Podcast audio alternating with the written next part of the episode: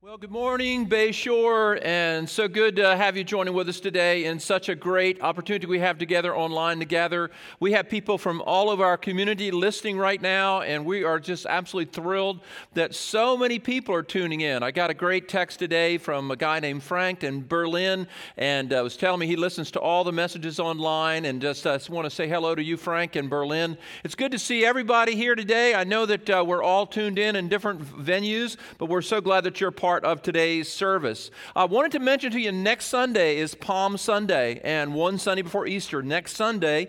And what we're going to do next Sunday is at the end of the message, uh, we're going to have communion together all through our community. So, what we'd like for you to do um, this week is to make sure you get some bread, doesn't matter what kind of bread it is, and get some grape juice and have it all ready uh, before the service next Sunday. And at the end of the service next Sunday, all over the community uh, in Fenwick Island, Millsboro, Georgetown, Salisbury, Ocean City, wherever you are, we're going to take communion collectively next Sunday. So I want you to get ready for that, and I'll remind you at the beginning of the service next week, but make sure this week you get your uh, communion elements ready, and I will lead us all in communion next Sunday as we get ready for Good Friday and start uh, the Easter season. So today we're in a, a, a talk today that's uh, going to be one of those stories that happened right before Jesus uh, went to the cross and was resurrected. These are stories of what we call preludes to Easter. And so today, this is one of my very favorite stories. This is a story about the woman that anointed the head of Jesus uh, at a special party that was held in his honor. And it's found in Mark chapter 14. It's also in Matthew chapter 26 and also uh, John chapter 12. But I'm going to read Mark's version and then we'll be referring a little bit to John's version because it fills in some details that are very important. Uh, Mark 14, uh, verses 3 through 9 says this uh, While he was in Bethany, reclining at the table in the home of Simon the leper, a woman came with an alabaster jar, a very expensive perfume made of pure nard. She broke the jar and poured the perfume on his head. Some of those present were saying indignantly to one another, Why this waste of perfume? It could have been sold for more than a year's wages and the money given to the poor. And they rebuked her harshly. Leave her alone, said Jesus. Why are you bothering her? She has done a beautiful thing to me. The poor you always have with you, and you can help them anytime you want, but you will not always have me. She did what she could. She poured perfume on my body before the and to prepare for my burial. Truly, I tell you, whatever the whenever the gospel is preached throughout the world, what she's done will be told in memory of her. Then a little bit of John chapter 12, uh, and beginning at verse 1. Six days before the Passover, Jesus came to Bethany, where Lazarus lived, whom Jesus had raised from the dead. Here a dinner was given in Jesus' honor. Martha served, while Lazarus was among those reclining at the table. Then Mary took a pint of pure nard, an expensive perfume. She poured it on Jesus' feet and wiped his feet with her hair, and the house was filled with the fragrance of the perfume. This is one of those great prelude to Easter stories, and this is one of my favorite stories in the whole uh, New Testament, all the Gospels. I love this story. It happened two days before uh, before Jesus went to the cross, two days before the Passover. Uh, John says it was six days, but that really is talking about when Jesus first uh, uh, arrived in Bethany. He was there for a little while before this party was given in his honor. But the Bible says that there was a in in Mark's version, it says that a party party was given for Jesus at Simon the leper's house. And uh, we know that uh, Simon the leper was there. We know that also Lazarus was there, and Martha and Mary were there. And uh, we don't know who else is there, but it says in John's version that this was a party given in Jesus' honor. And this is an incredible story. First of all, I want you to notice something very, very important. Uh, the Bible says in Mark chapter 14 that it was at the house of Simon the leper. Simon the leper. Now, let's just think about that a little bit. If you're a leper, uh, nobody's going to come to your house for any kind of party. But the Bible says here that, uh, that Simon was a leper that was named, his name was Simon the leper, that was his nickname. Evidently, this was somebody that Jesus had healed and had been uh, cleansed by Jesus. And this was a guy that had a miracle story, and this party was held at his house. Because lepers in those days, you know, if you were a current leper, uh, the Bible says that there were uh, social distancing things that were in place. You know, social distancing is not something that is new, it's something that would, went way back to the Old Testament in Leviticus 13. If there was somebody that had leprosy, they had to live outside the camp, they couldn't be uh, involved with other people, they had to be uh, specially uh, quarantined. And, and so we sort of understand that as what we're going through this current crisis where people are practicing social distancing. But in, the, uh, in, in Bible times, lepers, in fact, they had to be, if they were anywhere near people, they had to be a certain distance away, which sounds very familiar to us today, and they had to cry out, unclean, unclean. There's a story where Jesus healed 10 lepers, and the Bible says they, they were at a distance from Jesus. So basically, what we have to remember is if you were a leper, you could not be around other people. You couldn't be socializing with other people. You couldn't, in fact, it was believed that uh, to breathe the same air, uh, to be uh, around a person that had leprosy, that you could contract leprosy just by the air around a leper. So this man, Simon, evidently used to be a leper, but he got healed he got healed by Jesus and he's holding a party in honor of Jesus. That's an incredible little story. And I think uh, that's so relevant today as we're going through uh, the COVID 19 crisis, as we think about that and, and all of that and all the numbers that are so important to us. Uh, you know, we need to watch and be very careful and social distance, distancing and be very careful about how we interact as we go through this. And we're all going to get through this. But you know, I heard a number this week that I hadn't heard before. And all these numbers are important. How many people ha, uh, worldwide have uh, uh, COVID 19 and uh, how many people in different countries and all that. But here's a number that we don't hear a lot 102,000. 102,000. What does that number mean? 102,000 represents the number of people that have had the coronavirus and are now better. They're now better. 102,000 people. That's a great number. And you think about, uh, you think about uh, this situation with Simon the leper. He used to be a leper but now he's not a leper anymore. Now, here's what I think I think that this is just a guess, and I don't have any biblical evidence to support this. But the Bible says, if you read John's version, this was a, a dinner given in honor of Jesus. It's all about Jesus. The party is for Jesus. And I just wonder if Simon is given a party on the anniversary of when he was healed from leprosy. Now, I can't prove that, but I wonder if during the dinner, Simon the leper stood up and he gave a toast to Jesus and he said, One year ago, one year ago, Jesus healed me of leprosy. Or two years ago, Jesus healed me of leprosy. And he remembered that moment, and it was a celebration of Jesus healing him. And I just want to just speak uh, just words of faith right now to everybody that's listening. I believe that there's going to be many, many people healed uh, during this time and what people are going through and with the virus that we're all facing. And so 102,000 people are already through this, and I believe God's going to continue to help people uh, in the midst of this. But the Bible says that Simon gave a party, and I just wonder, I just wonder if it was a party celebrating when Jesus healed him. And maybe Simon stood up, I have an announcement to make. And everybody got quiet, and there's Jesus, and there's everybody there. And he just kind of raised up his glass and he said, One year ago, Jesus healed me of leprosy, and he's remembering that. You know, it's very, very important that we go back and we celebrate those great moments in our life when Jesus did something special for us. Now, uh, it's March, the month of March, and I think, uh, you know, uh, next week will be March 30th. And uh, March 30th is a special day for me. March 30th, 1969, when I was 12 years old, I met Jesus. I met Jesus, and that was 51 years ago. 51 years ago, as a 12 year old boy, I met Jesus and I found Jesus and he became my Savior. And so I wonder if it would be really cool sometimes is we always celebrate our, our, our, birthdays and, you know, and we have all these parties when we were physically born. And really, you know, we didn't do anything to be physically born. We probably should hold a party for our mother. She's the one did all the work. But, uh, you know, I wonder if we should have uh, birthday parties to represent our spiritual rebirth. And if you're listening to me right now online, how about if you just like kind of text in right now, how many years ago it was that you found Jesus and you met the Lord, if you're a Christian? Remember that birthday, remember that moment. And so Simon is holding this party, and I wonder if he's just celebrating this moment when he was healed of leprosy. So we know that Simon's there, Simon the leper, who used to be a leper. He used to be a leper. Then we know from John's gospel that Lazarus is there.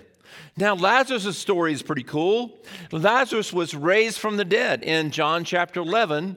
And the Bible says in John chapter 12, when the story is rehearsed in John, that many people came to see Lazarus because he had been raised from the dead. So let's think about this party. What an eclectic group we have. We have Simon, that used to be a leper. He's sitting at the table, you know, reclining at the table. They kind of leaned on uh, cushions, and they uh, that's how they were uh, were situated. You got a leper that used to be a leper. You got somebody that's healed, and then you got a man that was raised from the dead. Think about that. Think about that. You've got what a party.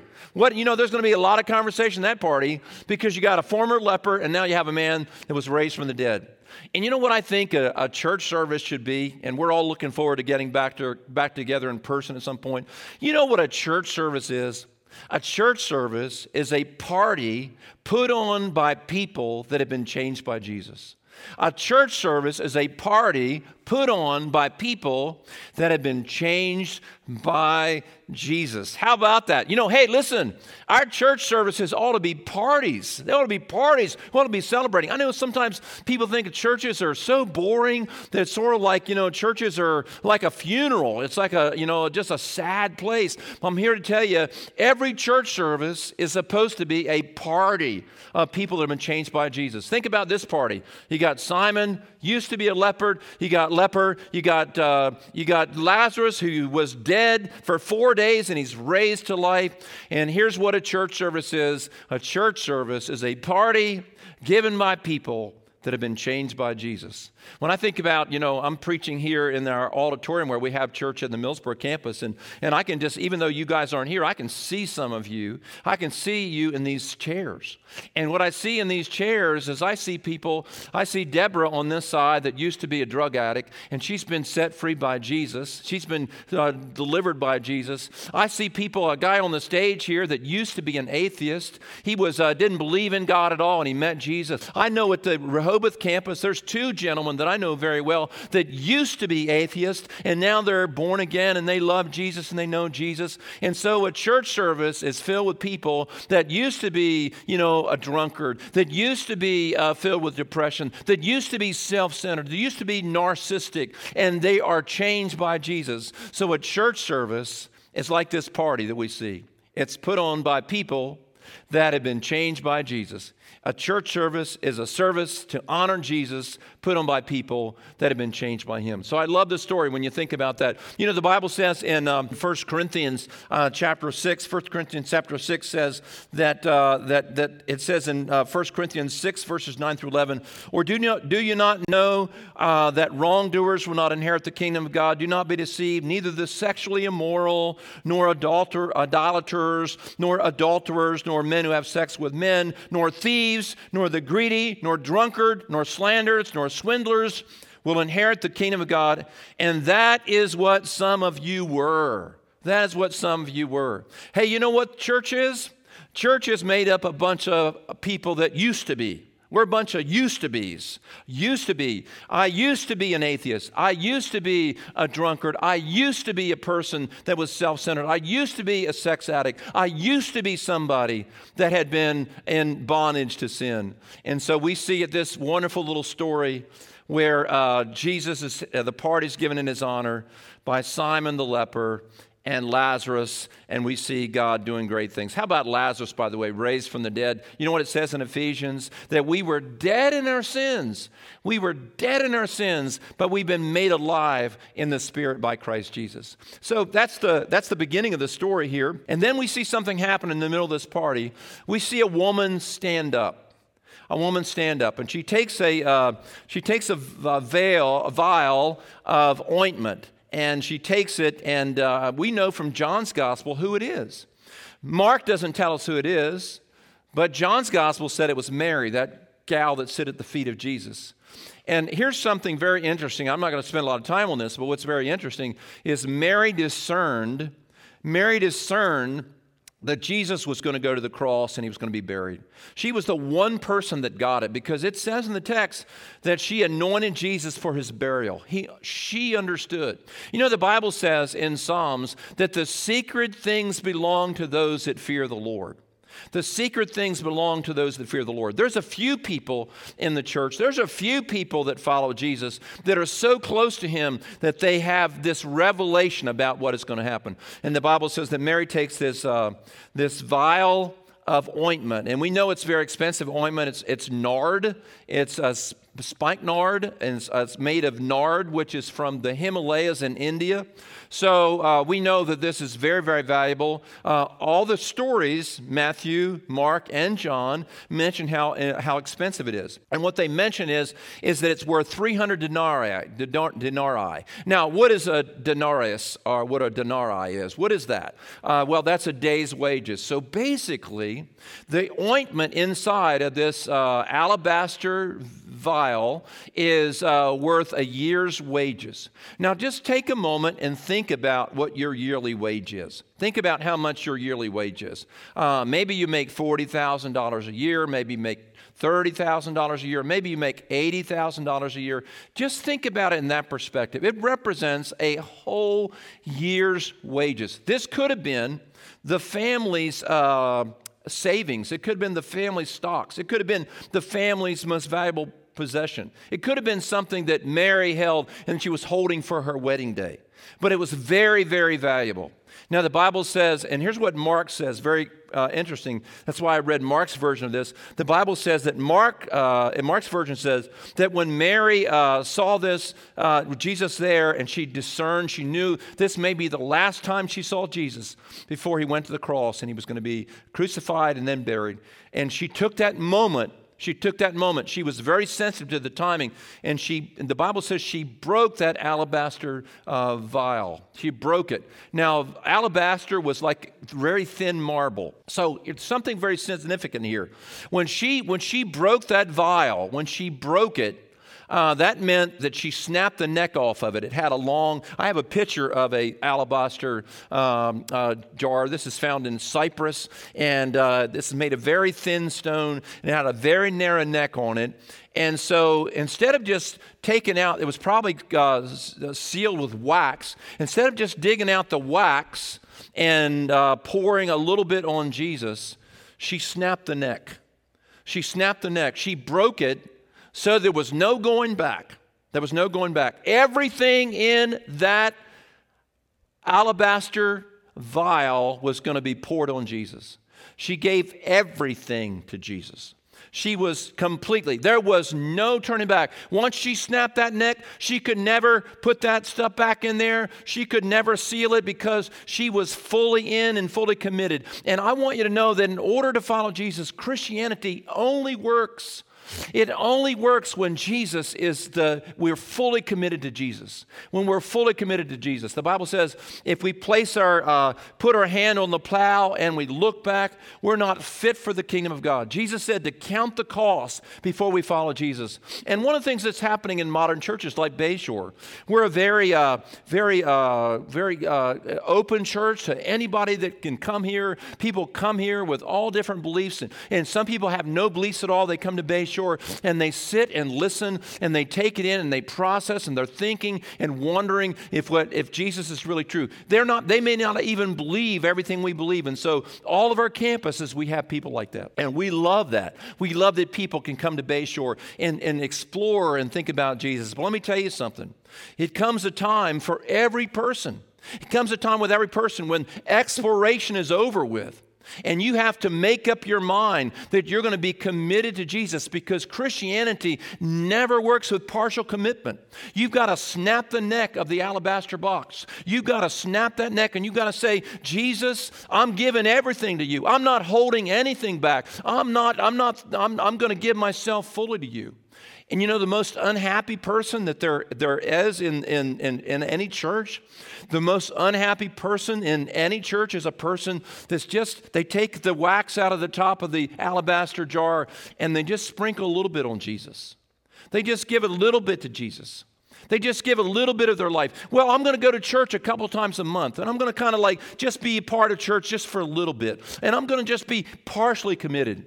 The Bible says for us to be authentic Christians, for us to be authentic Christians, then we have to make up our mind that we're going to make Jesus Lord of our life. It says in Romans chapter 10 if we confess with our mouth, with our mouth, believe in our heart that God has raised him from the dead, and declare that Jesus is Lord, then we'll be saved. Now, I wonder if a person can authentically be a born again person who really knows Jesus unless they've made Jesus Lord of their life. And so when Mary snapped the neck of the alabaster box, she was all in. She was all in. There's people listening online right now. You're all in. You're all in. You love Jesus more than your money. You love Jesus more than your time. You love Jesus more than anything. And you snapped the alabaster box years ago. You said, I'm going to make Jesus Lord of my life. You know, when I. Uh, when I go to the beach, and I, I know we're all looking forward to going to the beach this summer, and we're hoping to, you know, get out on the beach and socialize again, and we hope all that happens this summer. But when I go to the beach and I get in the ocean, you know, the water's always cold to me. I'm like kind of a cold nature person, and I don't like uh, to be cold. And so I kind of like, you know, walk in it with up to my ankles a little bit, and then maybe up to my, my calves, and I can feel the, the cold. And then at some point, because it's so cold, I know I'm going to make the plunge. I want to make the plunge. So I'll just kind of like wait for the next wave to kind of come in and the, and, and the surf to come around me, and then I'll start running and I'll just dive in. I'll just dive in. And everybody that's a real follower of Jesus, there comes a time when you've been, you've been thinking about Jesus, you've been listening to sermons, you've been listening to Pastor Joel, you've been listening to me, you've been listening to Jeremy, you've been listening to different people, you've been sort of processing, you've been kind of kind of like walking in the surf. But the time comes when you got to snap the alabaster box uh, neck and you got to dive in fully. And so, it, you know, what happens to many people is sometimes, you know, they, they haven't fully, haven't completely committed themselves to Jesus. This Easter story, this Easter story about Mary anointing the head of Jesus, and it says the feet of Jesus as well, when she did that, she, she, there was no turning back when she snapped that neck. There was no way she was ever going to get that that ointment uh, back in that jar because she snapped the, the neck and she was fully committed to Jesus. You know what happens to some people sometimes? You know, they start following the Lord a little bit and they start serving the Lord and then they then something happens, you know, that they don't like in their life. And they ask the Lord to take care of that for them. Lord, I, I want you to take care of this for me. I want you to fix this for me. And maybe the Lord doesn't answer their prayer the way they think that Jesus should answer their prayer. And they get bitter. And then they, they just start pouring the oil back into the jar and they, they begin to backslide and turn away from the Lord. And they don't fully follow the Lord because they're not fully committed to Him like they need to be. Listen, you know, uh, I want you to know this that when you begin to follow Jesus and you begin to serve Jesus, sometimes things don't turn out the way you think they should turn out. And I've seen, how many people have I seen that, like, you know, they're having trouble in their marriage and they're praying for their, their spouse to come back or they're praying for things to happen. And I, I, I have hundreds of people over the years I've counseled with that situation. And they say, Well, I prayed for my spouse and they didn't come back. And I always say, Listen, you got that person that you're, that's, that's not being right to you. They have a free will. You're praying, the Holy Spirit's convicting them, but God is not necessarily going to make them do what they're supposed to do. And so some people get bitter and they say, Well, I'm not going to, if the Lord Lord didn't answer my prayer, if He didn't give me what I wanted Him to give me, I'm not going to follow Him anymore. And you haven't snapped the neck of the alabaster box. You haven't fully committed to Him. and you've got to follow him regardless. Listen, let me just tell you something. When you become a Christian, Jesus doesn't give you a genie's lamp with unlimited wishes. He doesn't give you a genie's lamp with unlimited wishes. He is the Lord of your life. He's directing your life. He is with you even when things aren't turning out the way you want them to turn out. The Bible says in Philippians chapter 4 Rejoice in the Lord. And again, I will say rejoice. That scripture recently has become incredibly encouraging to me because I have discovered there's a difference between thanksgiving, thanking the Lord, and rejoicing in the Lord. Thanksgiving is when God's done something for me. He's answered my prayer, He's done something, and I just have some wonderful prayers God has answered. And so I just give thanks for that. But rejoicing, it says in uh, Philippians 4 4, rejoice in the Lord. And again, I will say, rejoice. Now, what does that mean? It means I'm rejoicing in the Lord, not in my circumstances. I'm rejoicing in the Lord because He's sovereign in my life. He's the King of my life. And I may not like what's going on in my life, but Jesus is Lord of my life. And so I rejoice in the Lord that He's sovereign. I love what Charles Spurgeon said. He said, God is too good to be unkind, too wise to make a mistake. I may not always be able to trace his hand, but I can always trust his heart. So I want you to know that you need to snap the alabaster box neck. And you need to say, Lord, I'm fully in. Even when things aren't going the way I want them to go, you're more important to me than anything. And I want you to know that when, when Mary poured that ointment out on the head of Jesus and then on the feet of Jesus, she was saying, Lord, you're more important. You're more important than my resources. Now, here's one of the things that's really uh, on our, everybody's mind right now money is on all of our minds. We're thinking about our money, we're thinking about uh, all the stuff going on in our life. Are we going to have enough money? Are our stocks falling? Are we going to have enough work?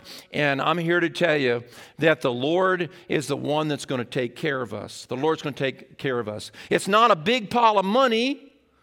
It's not a big pile of money that our security is in, but our security is in the Lord. The Lord is my shepherd. I shall not want. He makes me lie down in green pastures. He makes me restful. He gives me peace. The Lord is my shepherd. And in your home right now, as you're hearing this message, I want you to say, Lord, you're my shepherd. You're going to surround me with provision. So it's not a big pile of money. It's not a big pile of money. She took the most expensive thing that she had. She took all of her wealth and she poured it on Jesus. She poured it on Jesus because Jesus was what she worshiped more than her money. And let me just say something to you. Every time I talk about money, in a church and I talk about materialism. I've been preaching for 40 some years now. And let me tell you something. I know every time you mention about materialism, we shouldn't be chasing money.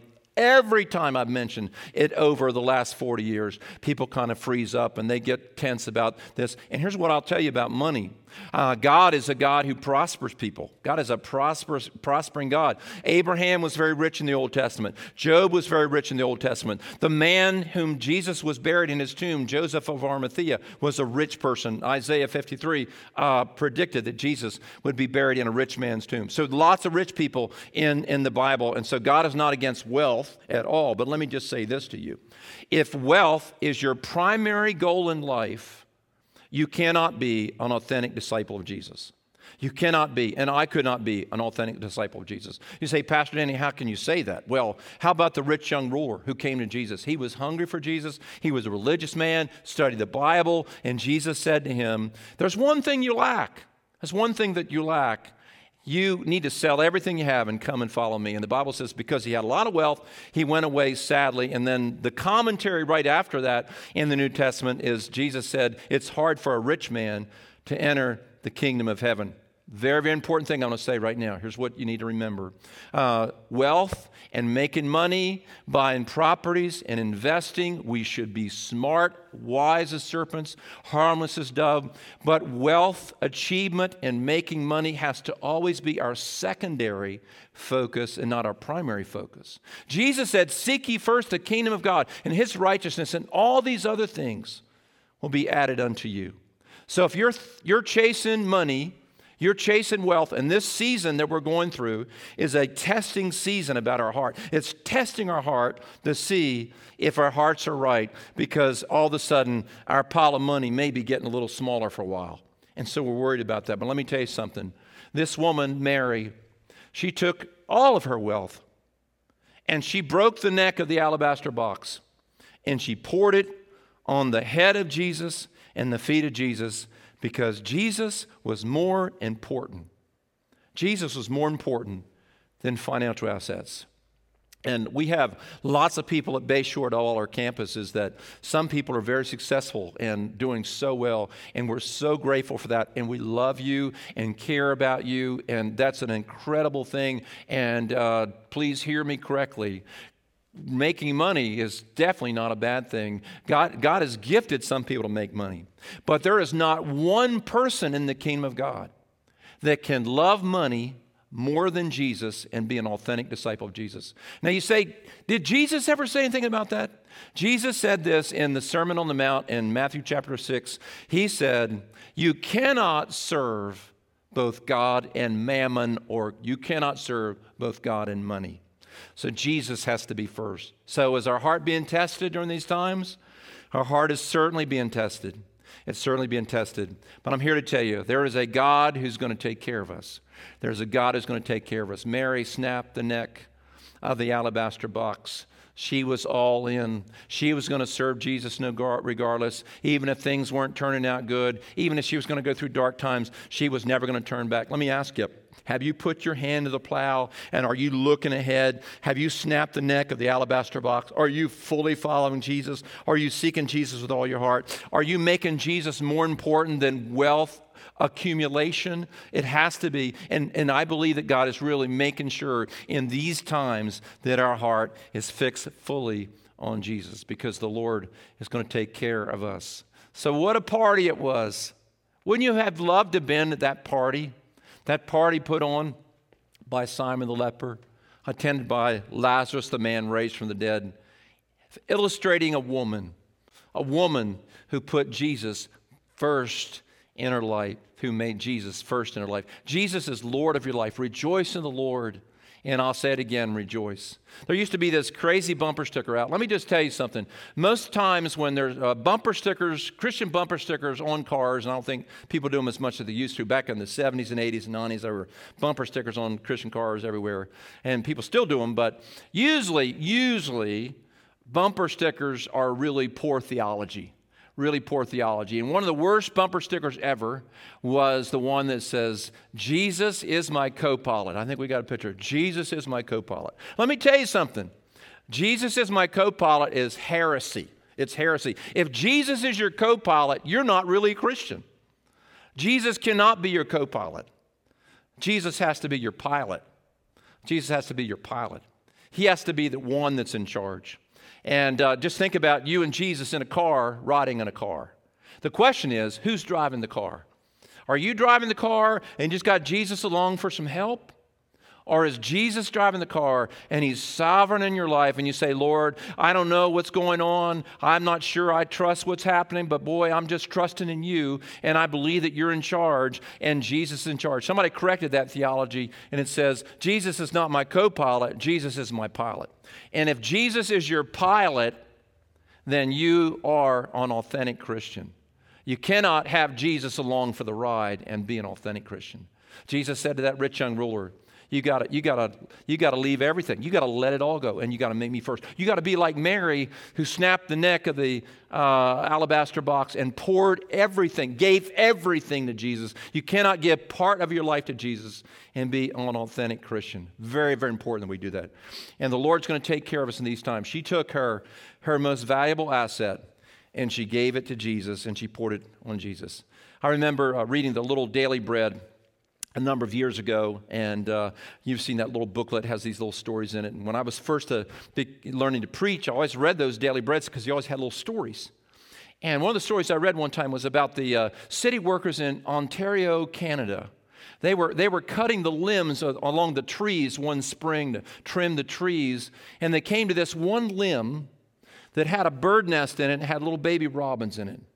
And they decided to just mark the limb, not to cut the limb down. They didn't want to kill the little birds, the little baby birds. So they, they, they marked the limb. They came back later. And they came back a few weeks later, and the birds were gone. And they cut down the limb, and, and the nest fell on the ground. They were digging through the nest, and in the nest was a little piece of paper, a little piece of paper that was from a Sunday school circular, and it said, We will trust in the name of the Lord our God. And the Lord preserved that nest on that foundation. And the Lord's going to preserve you, He's going to preserve me. And we can put Him first.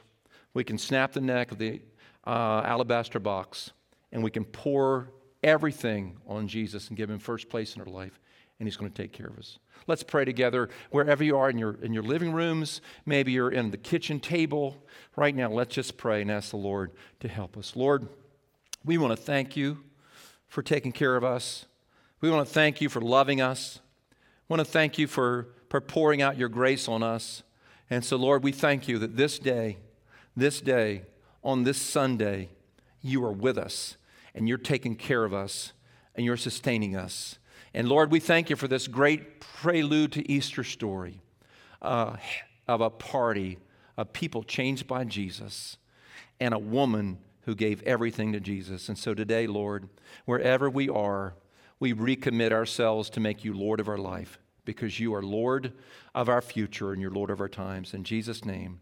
And let's all say together, everywhere over this community, amen and amen. We love you guys, and we'll see you next Sunday. Don't forget next Sunday to get your stuff ready your, for communion. We're going to be having communion all over this community, all over the Eastern Shore next Sunday. So make sure you get your bread this week and your grape juice, and we'll see you next Sunday.